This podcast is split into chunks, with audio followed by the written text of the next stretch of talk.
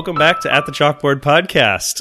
Welcome to season two. I think this is going to be our first episode. I may lie on that and make something else our first episode because I have about three in the can right now. Today, we have something a little bit different. Generally, this is a podcast about teachers talking about teaching. Today, we get to interview some former students. Two of them were my former students, and then we have somebody who I didn't get to influence whatsoever other than with witty jokes and comments.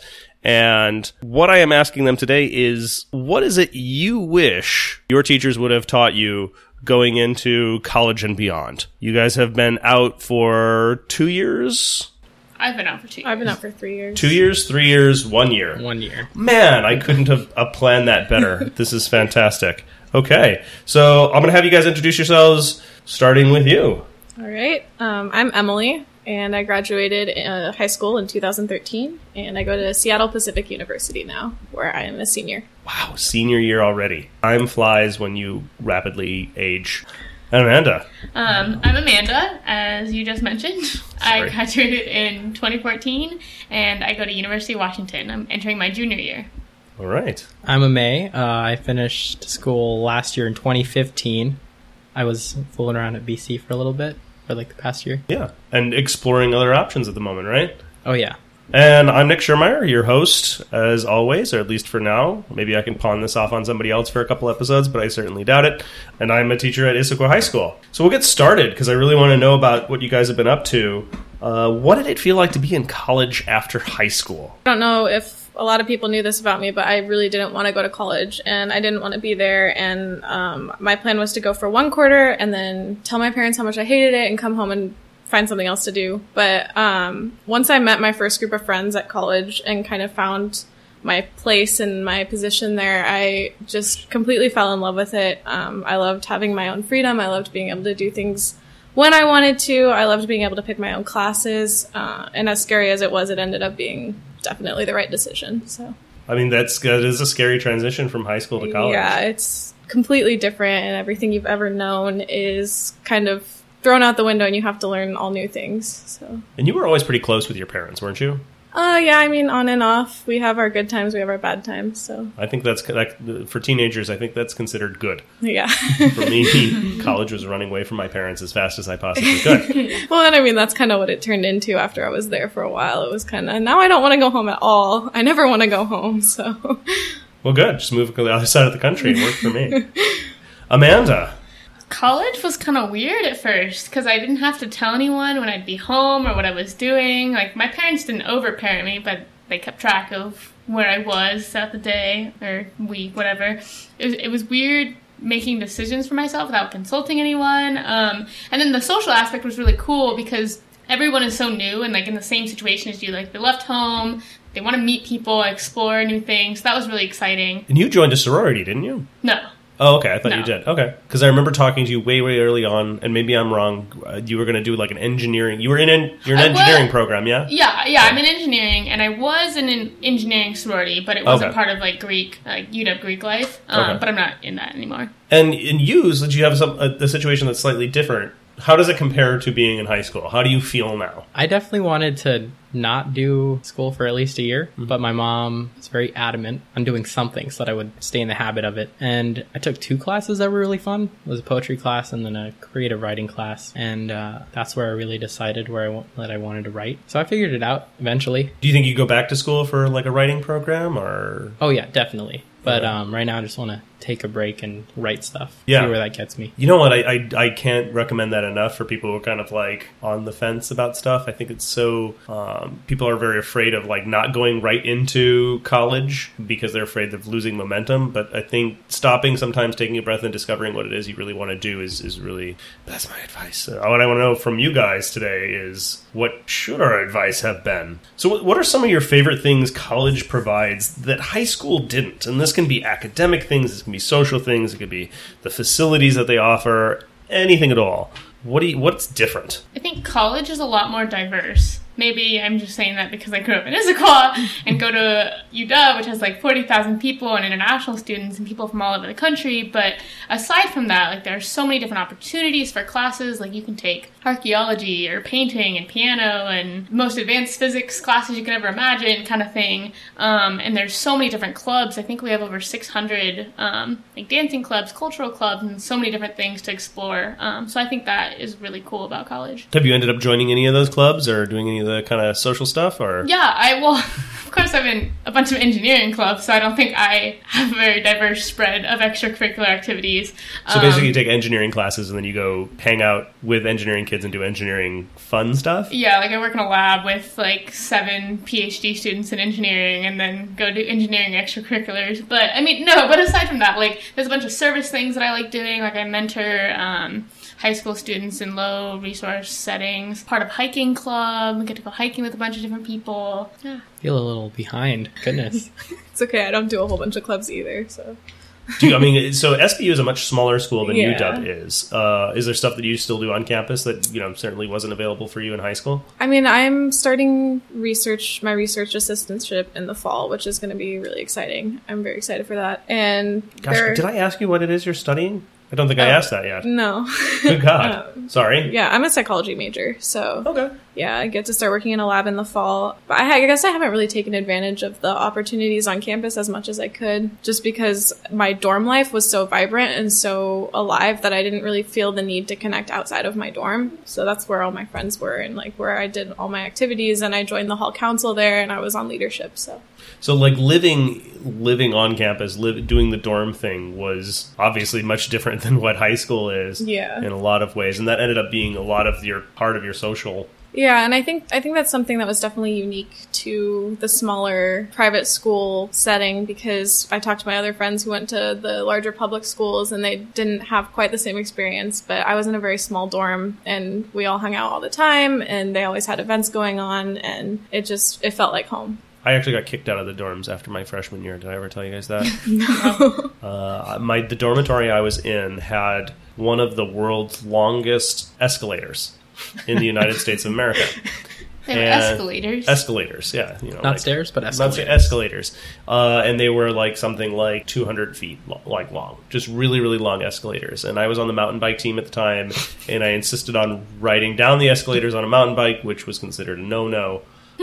and I might have been feral at the time, like foaming at the mouth, not very not very good about sharing space or being very human. So yeah, I ended up getting kicked out. So I, I lived in an apartment then. So did you do dorms then for two years? Yeah, I was in the dorms for two years, which is very typical at the smaller school. I, I lost my train of thought. Dorms. So it's pretty normal in a small oh, school. Oh yeah, it's really normal in a small school to live in the dorms for two years as opposed to just one. And I would, like I said, I joined the hall council my second year, so I got to be more involved in like the planning and wel- welcoming in the new freshmen and helping give them the same experience that I had. So Yeah, I wish I would have been in the dorms for two years because I really enjoyed it and had a good experience too. Granted, I got written up, up a lot because I talk really loud, so they were pretty, Really? they were really strict. You Like, got written up? yeah, like I don't have to go on an escalator with a bike and such. Like I was in the study room once and someone knocked and I said hi and then the RA walked by and was like, I can hear you from down the hall. You're talking too loud. People are trying to study. I'm like, I'm in the study room. I think I, I think I got in trouble once because I was on the boys' floor at like 12:05 a.m. We weren't supposed to be there after 12. SPU was fairly strict from what from what I've heard. Though I hear they're less strict than they used to be. Yeah, we actually, uh, one of our big points of pride in the past year or two was that we actually made Haven, which is the LGBTQ club, it's an official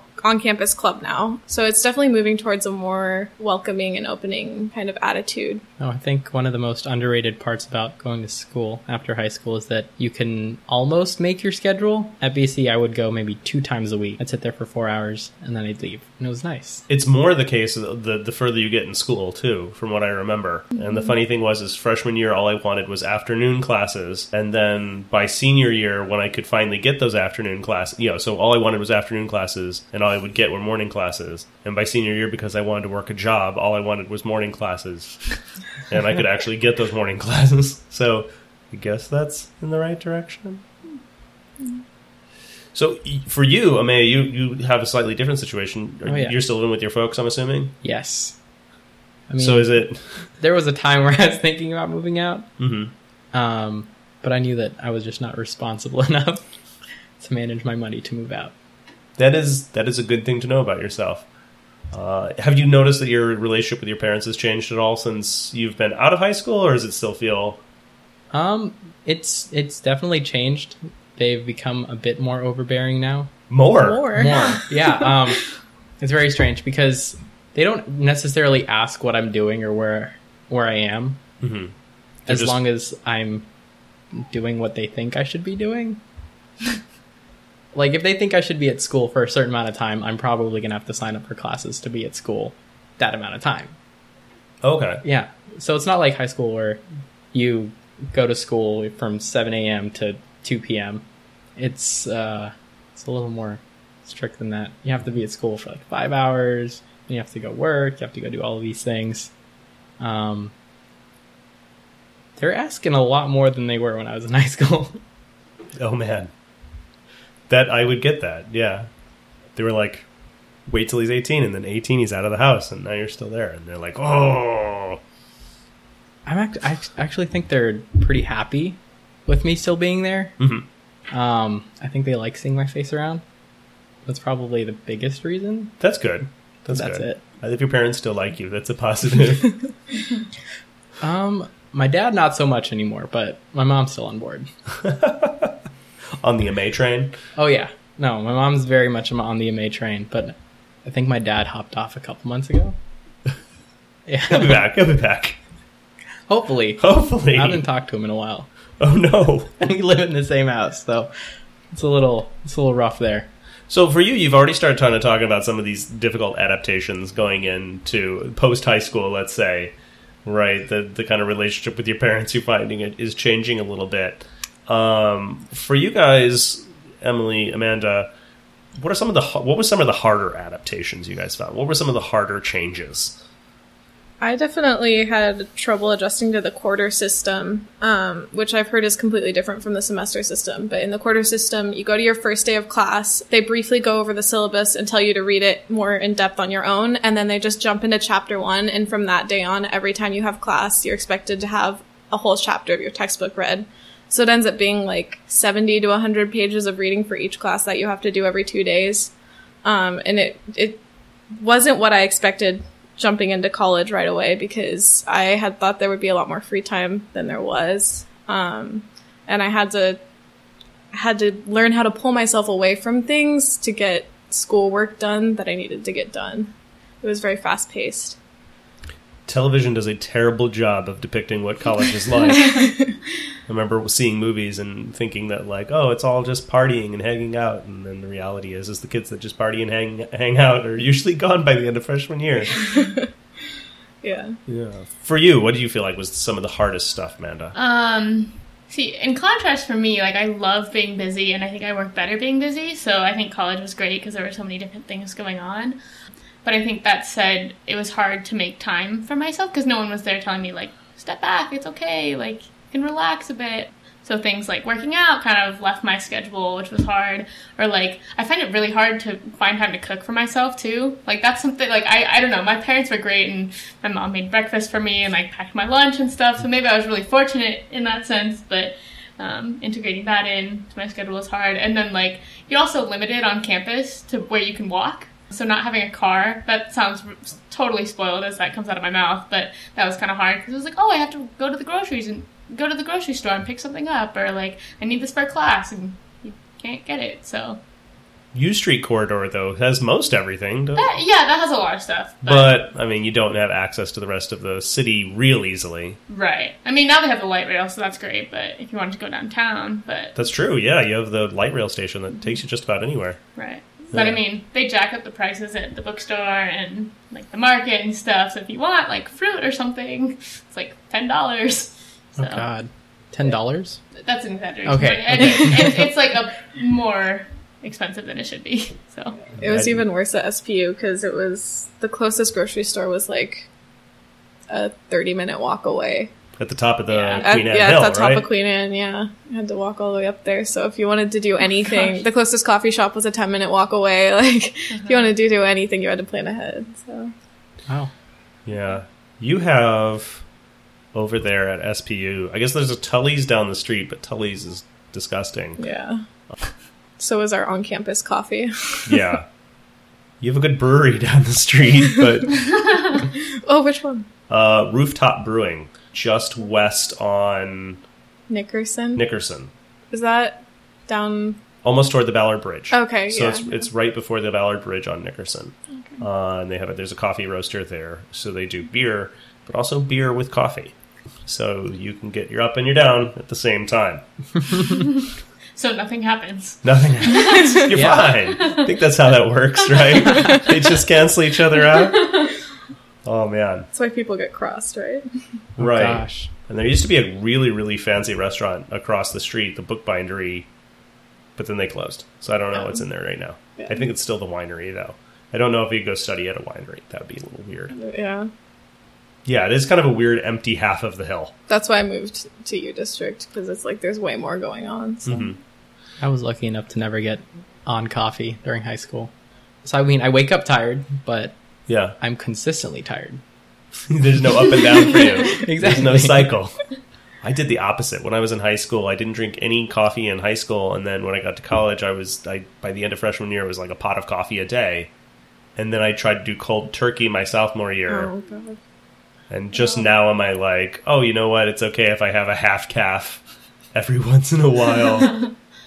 it won't destroy me. I won't have to turn in my caffeinated uh, anonymous chip or anything like that. I still haven't gotten on the coffee train. Awesome. I'm trying to resist. I did end up hopping off the breakfast train though. But like my mom used to cook me breakfast in the morning. I'd get like pancakes or you know something that. she Oh, you guys put- had nice moms, right? No, I know. I had cold cereal. um, and she would like she'd make a milkshake or like smoothies and all of that. And now I get a bagel on the counter, and then she leaves for work. It's not bad. It's it's time that you, if you want to make your own milkshake or your pancakes, you can. If my mom had fed me pancakes, I was already a big kid. If my mom had fed me pancakes and milkshakes every morning, I wouldn't be able to get out the door. I'd be enormous. oh I mean, man, I made pancakes the other day, but that was because I had someone sleep over the night before, and then we woke up, and I was like, "Hey, do you want me to make pancakes?" And they said, "Yeah," and so I made pancakes for the first time by myself. I feel like It's an adventure. college 101 dishes are always like spaghetti, mm-hmm. pancakes. I love spaghetti. No spaghetti in a coffee pot. what? Eggs, In a eggs in the coffee mug. microwave. Oh wow, What? Yeah. You guys are on some like I mean, not next level stuff now, here. But I'm still, I'm still on bread and bread and butter. Because we weren't allowed to have like hot plates and stuff, and hot plates and microwaves we couldn't have in our dorms. What? So all we could have was a coffee maker. Sounds like jail. You can Yeah. make a lot of things in a coffee maker. Gosh, Oh, no pockets. No, yeah, I just, I yeah, my dormitory life is all just garbage food, and then I cooked exclusively. Yeah, I think spaghetti and pancakes. I think was pretty much what I lived on, and like my favorite dish when I was a, when I was a sophomore sophomore uh, was rice, spaghetti sauce, and like pre cooked chicken in a tortilla. Can't knock on rice though. quality burrito. Yeah, I don't know what it was, like some sort of Italian Mexican fusion. Maybe I could, had I just developed that, I could have stumbled on something that would have just been amazing. Uh, Maybe you could have started an Italian Mexican restaurant and Yeah. just smashed those dishes together. Most of the things I did though was just horrify my roommates by the kinds of things that I would eat. They're just like, "What are you eating?" And I'm, I'm like, pretty "I don't disturbed know." myself sometimes by what I'm eating. Yeah, Well, we actually had a really good cafeteria on campus, but by the end of freshman year, I was kind of over it because they would serve the same thing every night. But it was like it was like good food and it was like locally sourced and everything. But um, by my sophomore year, I, I would just like grab a sandwich because they had like to go food, and I would just like grab a sandwich every day. And that's like Yeah, all I ate. yeah. Yeah. yeah. The, the go to go food is definitely an easy an easy fix. And when you don't have the the cafeterias, did you guys end up doing the cafeterias? Probably freshman year, probably freshman and sophomore year for you, Emily. But I, I cut down on my meal plan sophomore year. I had like 14 meals a week my freshman year, and I cut it down to 10 my sophomore year. So Good work. Yeah, we had the dining hall, but I managed to avoid it most of my freshman Yeah. year. 'Cause we had a market and then like Trader Joe's. A little ways up the street, but Yeah, it was worth going to because it's cheaper and better food. yeah. so We had a burrito bar, and that was the only thing Oh that my I could eat. I mean, it was Sounds it was great. okay. The burrito bar was just okay. It was okay, Okay. but it was okay. It was leaps and bounds better than the rest of everything else. That's fair. Yeah. I had pizza at BC once. Never again. I haven't eaten at BC since. You can never go wrong with pizza, though. Well, they sort of do. Their crust is really, really bad. And then their cheese is really, like, abnormally greasy. And they put, like, this sweet sauce on there. And it's just really, it's just not fun. It was a very It's a bad tough experience. combination of textures and flavors. Yeah, and I review pizzas. Do you do Yeah, that? I sort of I go in, I go into random pizza places that I haven't been to, and I write reviews on the pizza that I got. Do you just do it for Yelp, or do you no, I do just it scream right it out now. to them? Right now, I'm doing it for myself, but I Okay. definitely think I'm gonna start a website or something. Yeah, Review pizzas on there. I feel that's valid. Yeah, I think I think Zeke's or Frankie's is the best place in Issaquah, and then I really like Patxi's in Seattle. Patxi's is deep dish. Yeah. No, we've been to. Patxi's in Seattle. Yeah, They're good. we just found a new place that I really like down in White Center called Proletariat Pizza. Now we are off topic, but that's okay. that that does a good thin crust pizza that I'm really excited about. And we've done Patxi's a few times, so that's been really good. I, I always liked in Issaquah. What is it? The Tutta Bella? Flying pie. Tutta Bella is good. Is Flying Pie the one right front front Yeah. street Yeah, market? that yeah, was the good. one that's just like here's crust and some cheese, and then here's the rest of your toppings, and the toppings are like two inches off the pizza. maybe. I Um, think I, I that's don't a, remember I don't it know. being I that thought way, it was- but maybe. okay. Yeah, no, I thought it was I more. just remember they had two dollar slices on Fridays or something. Whoa, Or or five dollar slices on Fridays during lunchtime, just for the high school students. Five dollars. But come I what? never knew about that? I don't No, I know. thought- I thought everyone knew about that. Everyone would go. No, I thought it was. I thought it. No, it was four fifty nine for a slice of cheese and a drink. That's what it was. okay. They might have changed So, it. Remember, like, she's $5 Oh yeah, you're way older than you now. not way older. Two years isn't that? I'm like big. ancient, so ancient. yeah.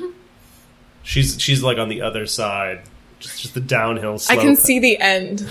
oh, sorry. No, it's It's So- okay. The defeat has not shone through your eyes yet, so you're doing well. My next question was where do you stumble where did where did you stumble or struggle and I feel like we've kind of covered a lot of that already where you guys kind of felt like you were having tough you know stuff where getting used to the academic kind of speed everything was going on getting used to the self-care issues uh, and getting used to just very being there yeah just No. just kind of like not necessarily knowing right away what you want to do and kind of moving into that Okay, so skipping that question, then we'll get right on to it.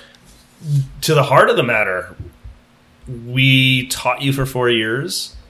Us teachers, I'm using a plural there. What is it we need to know?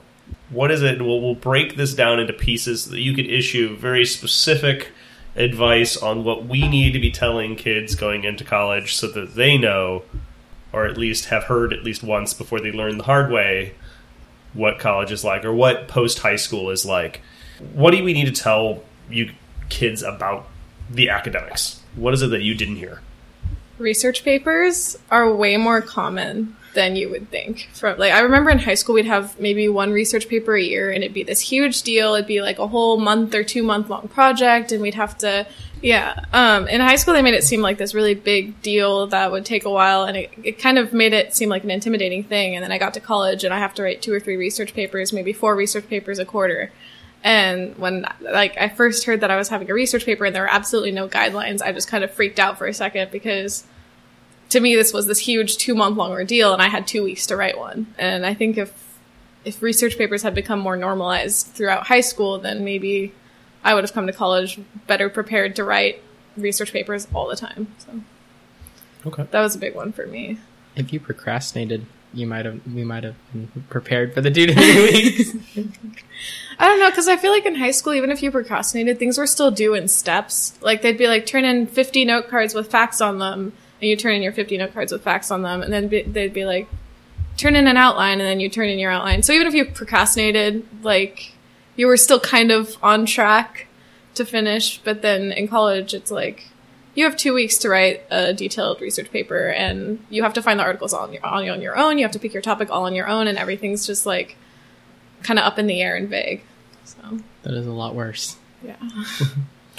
Do you think we should take away some of the scaffolding on something like that earlier? Like by senior year, be saying to you guys, all right, go for it?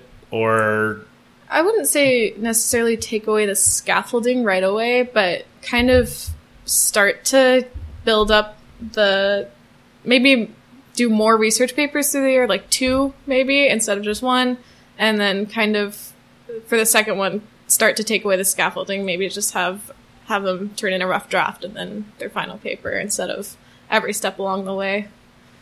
I don't know. Yeah, that that would make it a, that would make a lot more sense, just because obviously in college you're not required to hand in your notes and all of that stuff.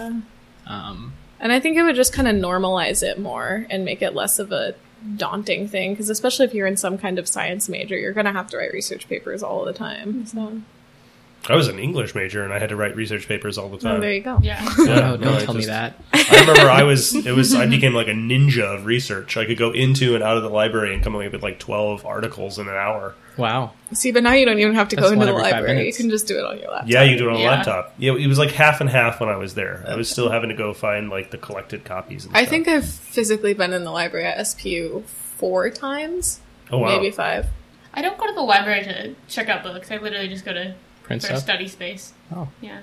But no, but my commentary on that question was similar to yours. Like writing is so so so important. Like not even for research papers, but like um, scholarship essays that are super That was- competitive. you have to learn to write Yeah. well. And like communication in general. Like even in my research lab, you're constantly talking about the work that you did and technical work too. So more practice public speaking would be really good Yeah. um, coming into it. Writing, public speaking, um, even displaying things on a PowerPoint. Like, it's amazing. People still put paragraphs on PowerPoint. Yeah. expect you to read the whole thing. And I, I don't know. Um, communication is a huge thing, um, especially because people are so used to sitting behind a computer. And then on the note of like the structure and stuff, um, I think doing the step by step is good because it teaches people how you should approach doing a large scale writing project in the future. Now, on a completely, I'm going to follow up with that. Like you said with the communication thing, which has always been something I've always really pushed, is trying to teach the communication stuff as clearly as I could. What kinds of things? You said a PowerPoint was something that you feel really needs to be covered more clearly in, in high school, maybe. I Is there any other kinds of things? I feel like if you were to sit high schoolers down and be like, "Here, you need to make a PowerPoint," they would just roll your eyes at you. But really, eh, like if people have a presentation, I don't, I don't know what form, like how this would work, but giving them feedback on what was being conveyed in their slide and what they were saying, and if it matched, and if it was easy to follow. Because I found through research, like you can have something written on the slide, but you say something in a different way, and then people are confused because it's really technical, really specific details, and a lot of numbers and just like the order in which you present things as well not just like the physical slide but making things very chronological like making things as easy for people to follow as possible Yeah. because when you're busy in college and like you have meetings and stuff and you have places to go like no one wants to sit through like i like i was just in an hour and a half meeting earlier that should have been 45 minutes just because things were jumping all over the place i don't know if that totally answered your question No, absolutely. Yeah. Yeah. So brevity. Yeah I, I don't feel like we teach brevity very well. Sometimes we tell kids, like, write a lot. And then it's just like they're writing until they can't write anymore. And then we're never like, okay, now cut it down to what actually matters. yeah And we don't really teach that. No, that's so so important because I find with like a lot of scholarship applications, they give you a, like a 400 word limit or something, so you just have to write what you want to say and then cut, cut, cut, cut, cut. Yeah. You got to use blanket words at that point. Yeah, Yeah, I think there was an adjustment for me when I was in college where you went from high school and teachers going, all your papers need to be at least so many pages, to college where they said, all your papers need to be less than so many pages. Yeah. And it was like such a mind shift. And a lot of times it's like no more than four pages or something. And then it's, I mean, four pages is not a lot when they're double spaced. And you have to really figure out what's important and what you can cut out, you know, what's really necessary and how can you phrase things differently to fit as much as you can into, you know, four pages while still making sense. So, mm-hmm. another Yeah. note with oh sorry, no, I, I was just going to say, I feel like you get, I feel like you end up doing a lot more research when you have a page limit rather than a page minimum. Because when you have your research done for a page minimum, it's just for, I mean, for a lot of people, it was just that, you know, the minimum requirement for the pages.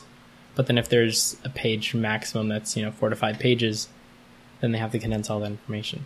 You know, so I think you over research when you have a page minimum or mm-hmm. a page limit, which is good. That's a good point because a lot of like high school prompts are at least two pages. You can go more for the overachievers kind of thing. Um, I think that's good. Another thing I was going to say about communication too. I I guess communication, but um, also presenting yourself. Like I'm just now learning tips on like networking type things for professional development and like carrying yourself with confidence and being able to tell people what you do in like a minute um, before they, they lose attention. I think is really important for people too. God, yeah, we really don't do much of that at all. I don't know if public speaking is a required class, but It should It is be. offered, Should but should be yeah. mandatory. I, I took public speaking in college, and it was probably the most useless class I've taken because my professor at the beginning of the quarter handed us a list of speeches that we were going to give, and then like what day we were each going to give each speech, and we'd come in and give our speech, and we didn't have to show up if we weren't presenting that day.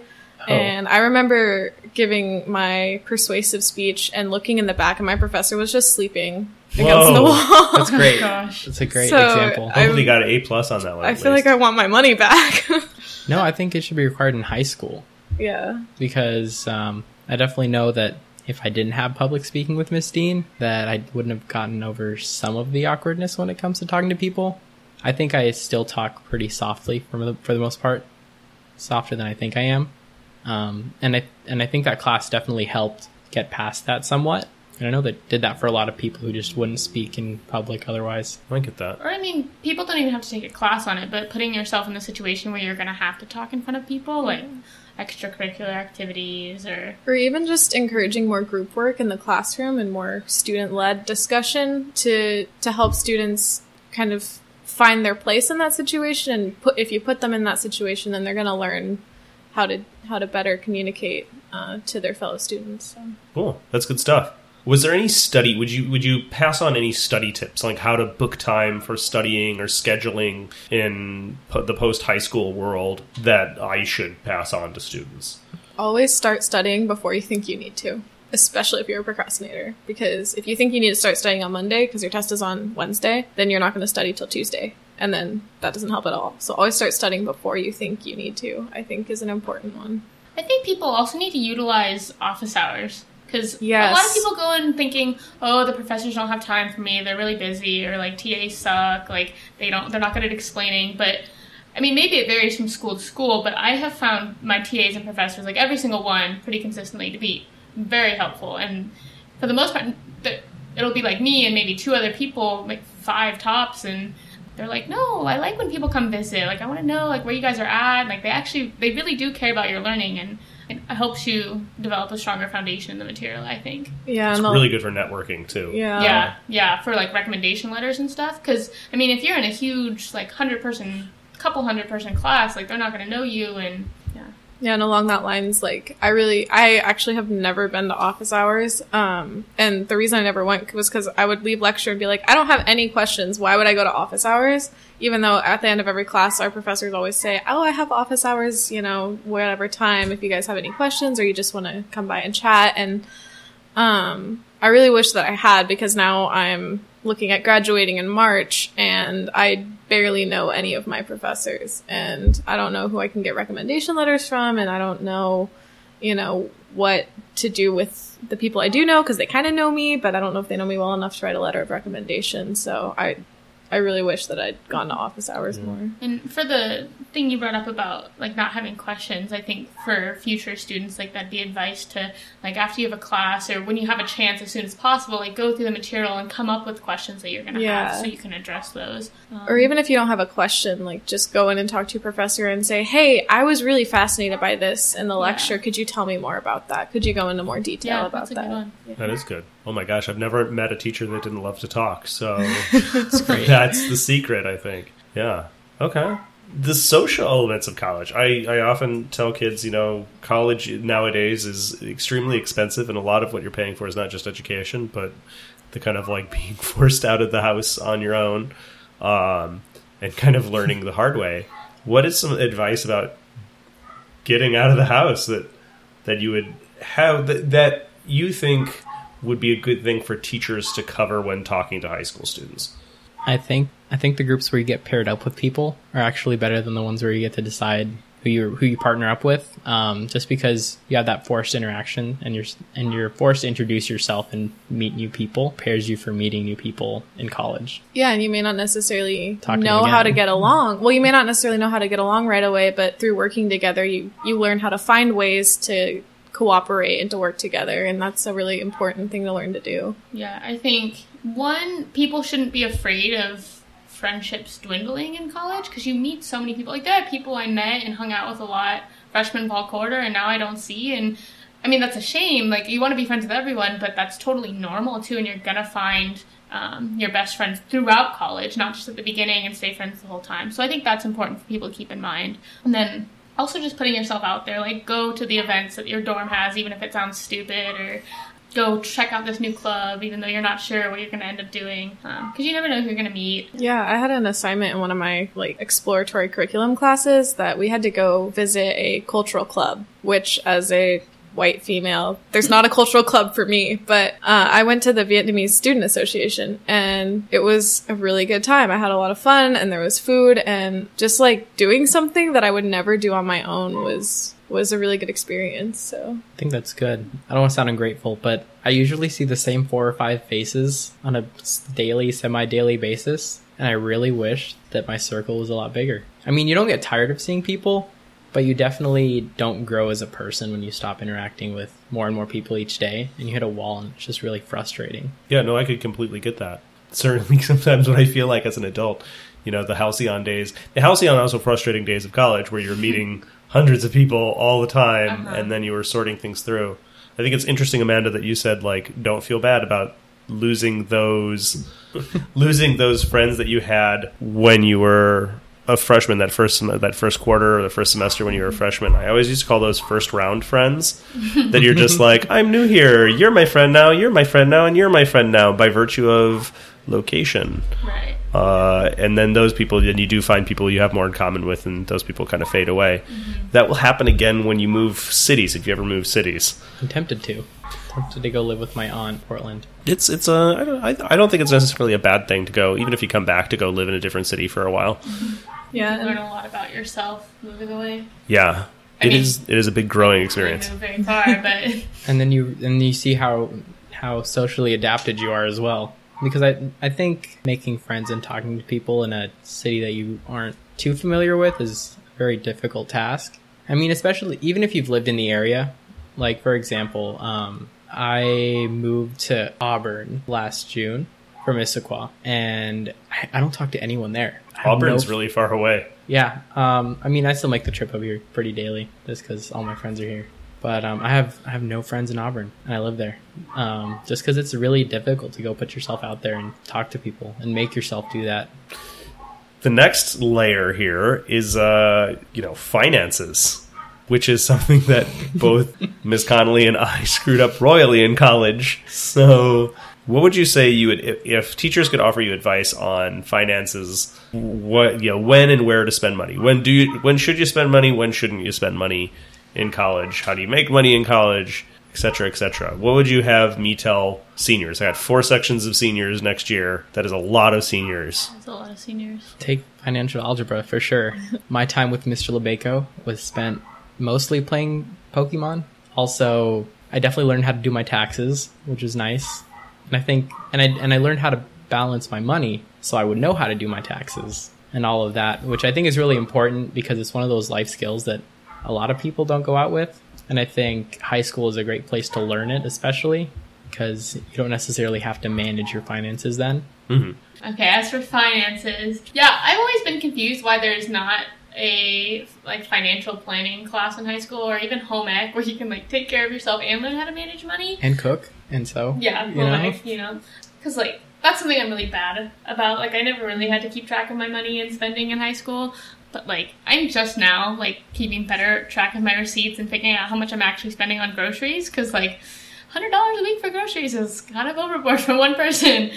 And like, I don't, I don't pay my bills. Like, I'm just now doing that. Like, I don't know how to file taxes. Things like that would be really important to know going into it. Um, especially for people who like really do have to pay for like their whole college education and everything. For what to spend your money on and stuff, like spend less money on going out to eat and doing things like that and save up for traveling because like college is probably the best time to go travel because you're with a bunch of friends you're young you're not married you don't have kids yeah Yeah, I was really glad. My parents kind of instilled in us the idea, like the value of saving money. So I was really fortunate when I went to college to have like a bunch of money in savings. And I, I think that's something important also to like teach students is the, the value of saving their money and of um, kind of stockpiling it away for when you might need it more than the things you want right now. And it's made it a lot easier to have my own apartment, uh, knowing that if I don't quite make my rent money in a month, then I can always like pull it out of savings. And if I don't, you know, if I'm a little short on my bills, I can pull it from savings. And also paying for textbooks, I use my savings for that too. So,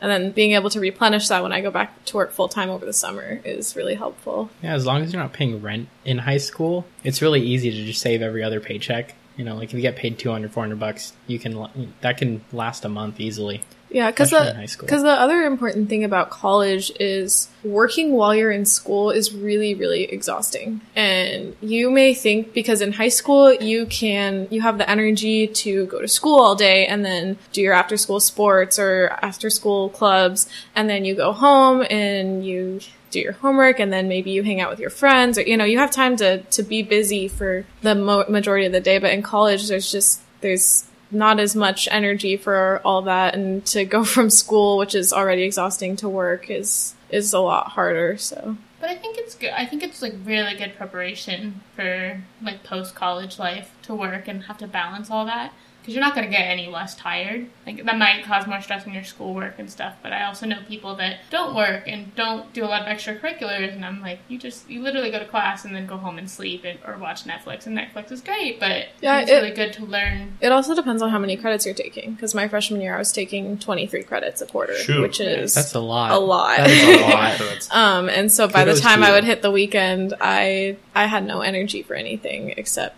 to get my homework done and maybe if I was lucky go out with my friends. You know, the past couple years I've been able to cut way down on my credits because I changed my major and I've been able to work on the weekends. So it's just it's finding everyone's different and it's finding the balance of what works for you and what you can handle and how you can balance everything in your life. So Now, May, you mentioned, whew, extra verbal sigh, that teachers should talk about things like dating. Uh, I, I, it's kind of a double question. A, what should teachers tell high schoolers about dating? And good God, would they ever listen to us?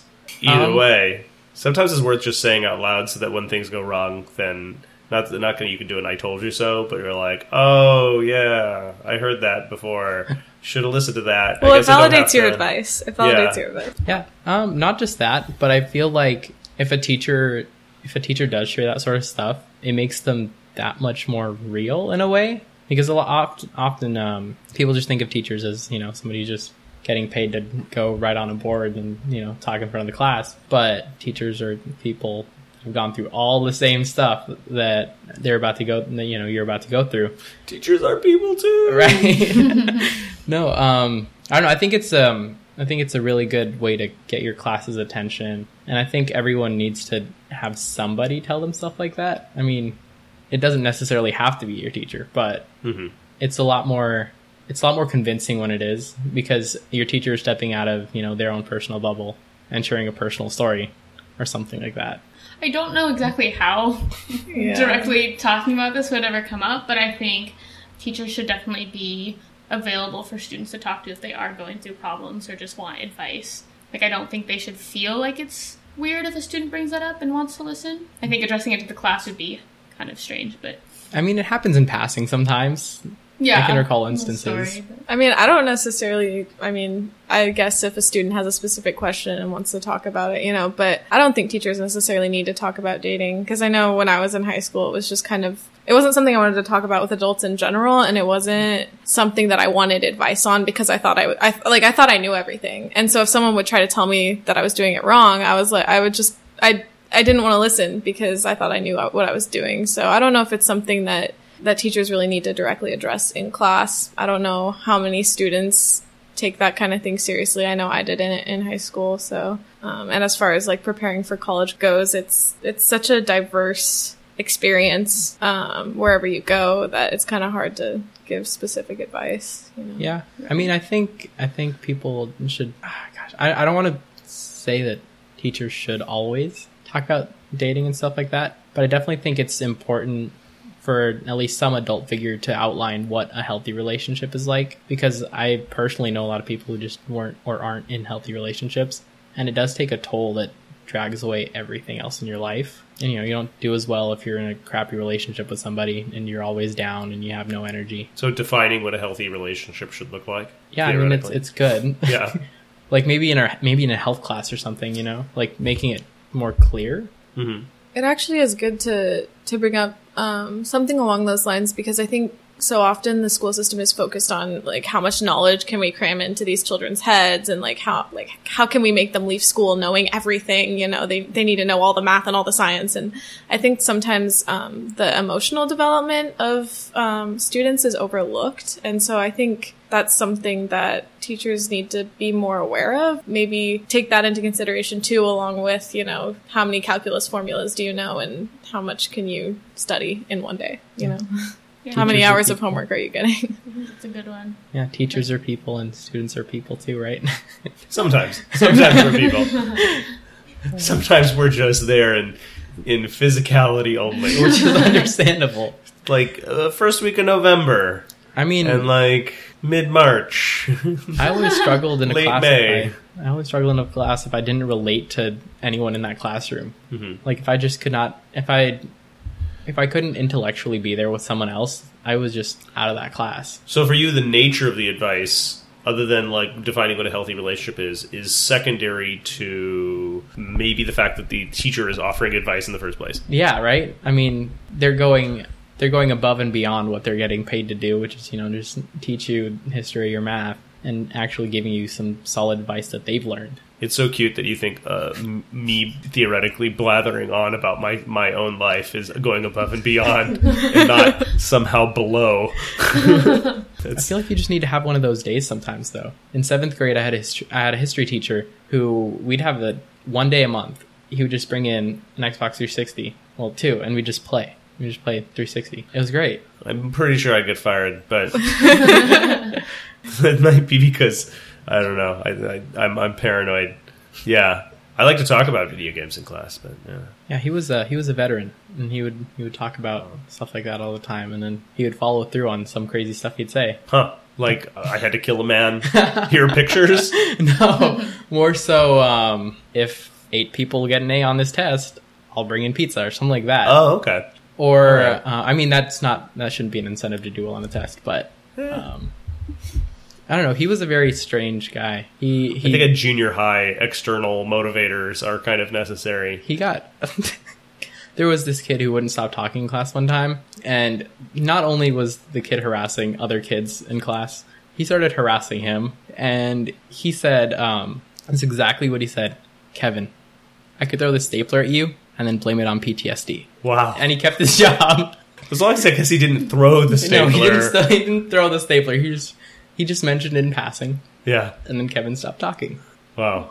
I can't say that's that would ever work for me, given my uh, my overall obviously not a veteran, given my doughiness. ness. So I guess that takes us kind of to wind it up here. This is kind of like a two part question for you guys. What's next? And then what did any aspect of what we did in high school help you with that decision? Or was that something that just came with the college experience?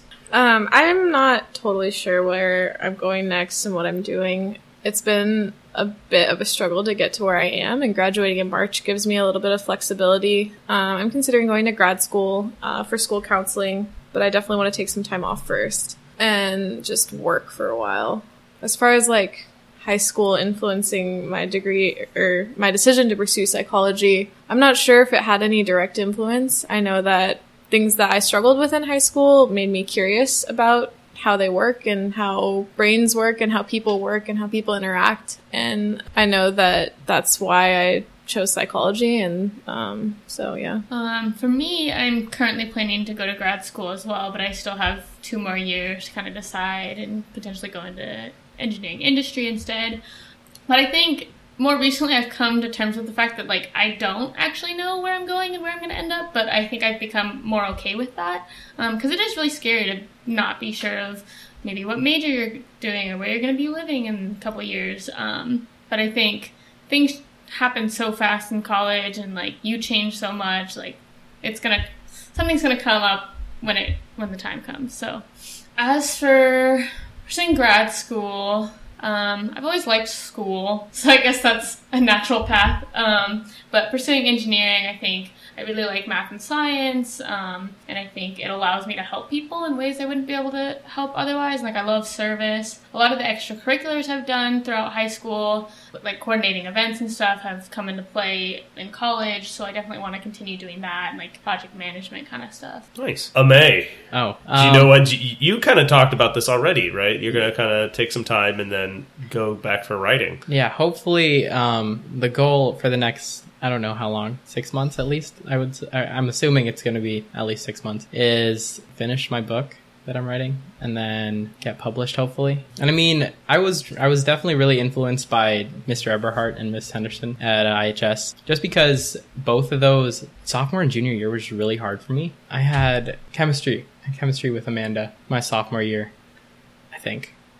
Yeah, yeah, it was my sophomore year. Okay. Um, it was you had Mr. Lockett. No, um, they were definitely both there, and I did find writing more as more of an outlet um, my sophomore year, and I definitely did turn to writing more and more.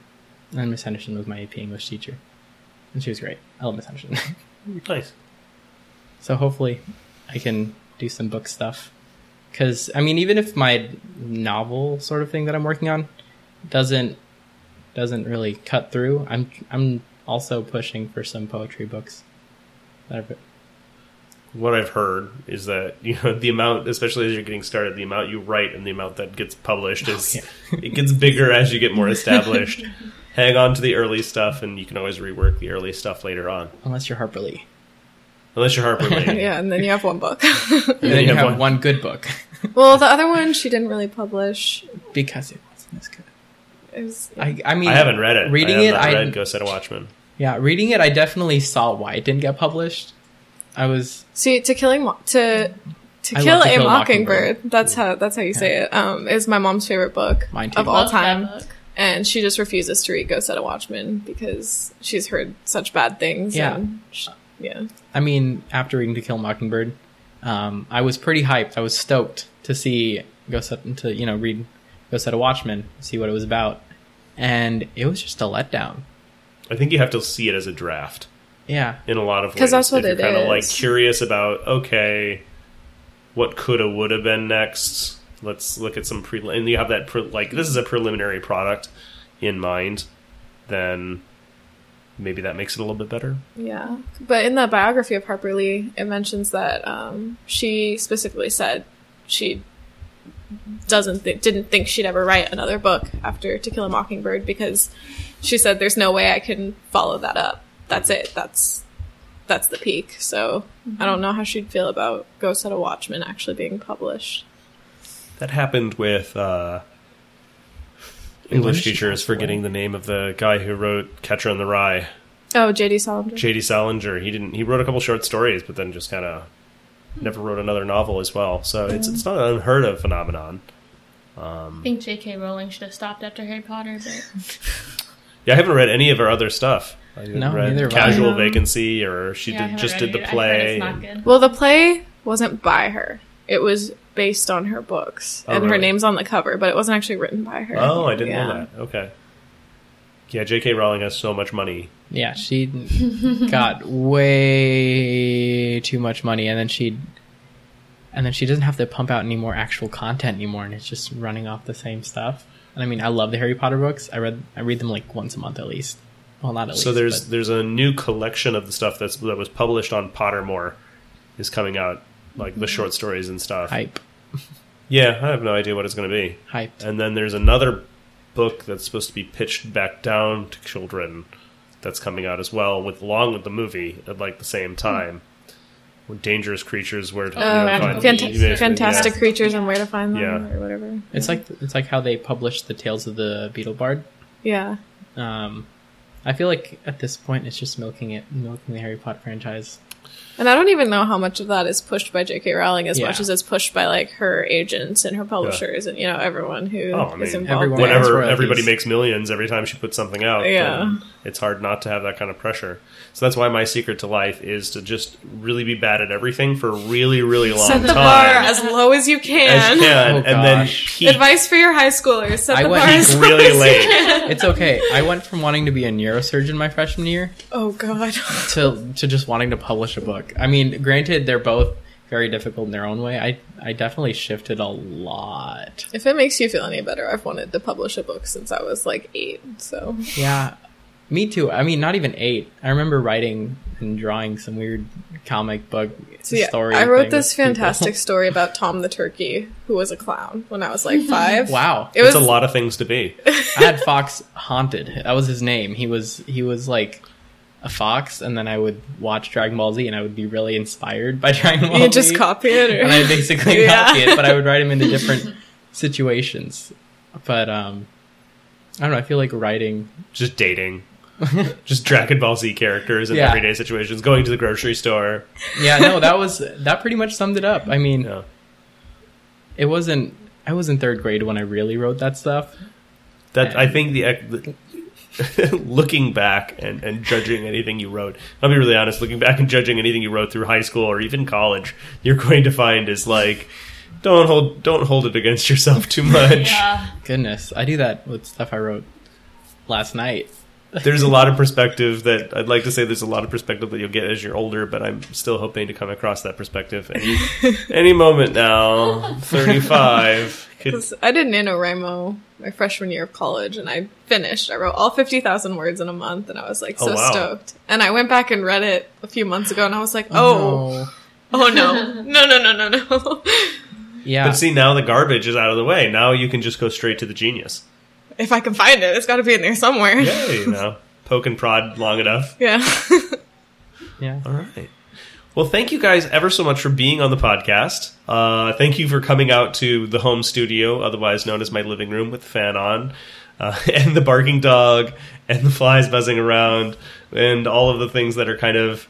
Luckily, I didn't have a car blasting music as it goes by. That's usually something that happens as well.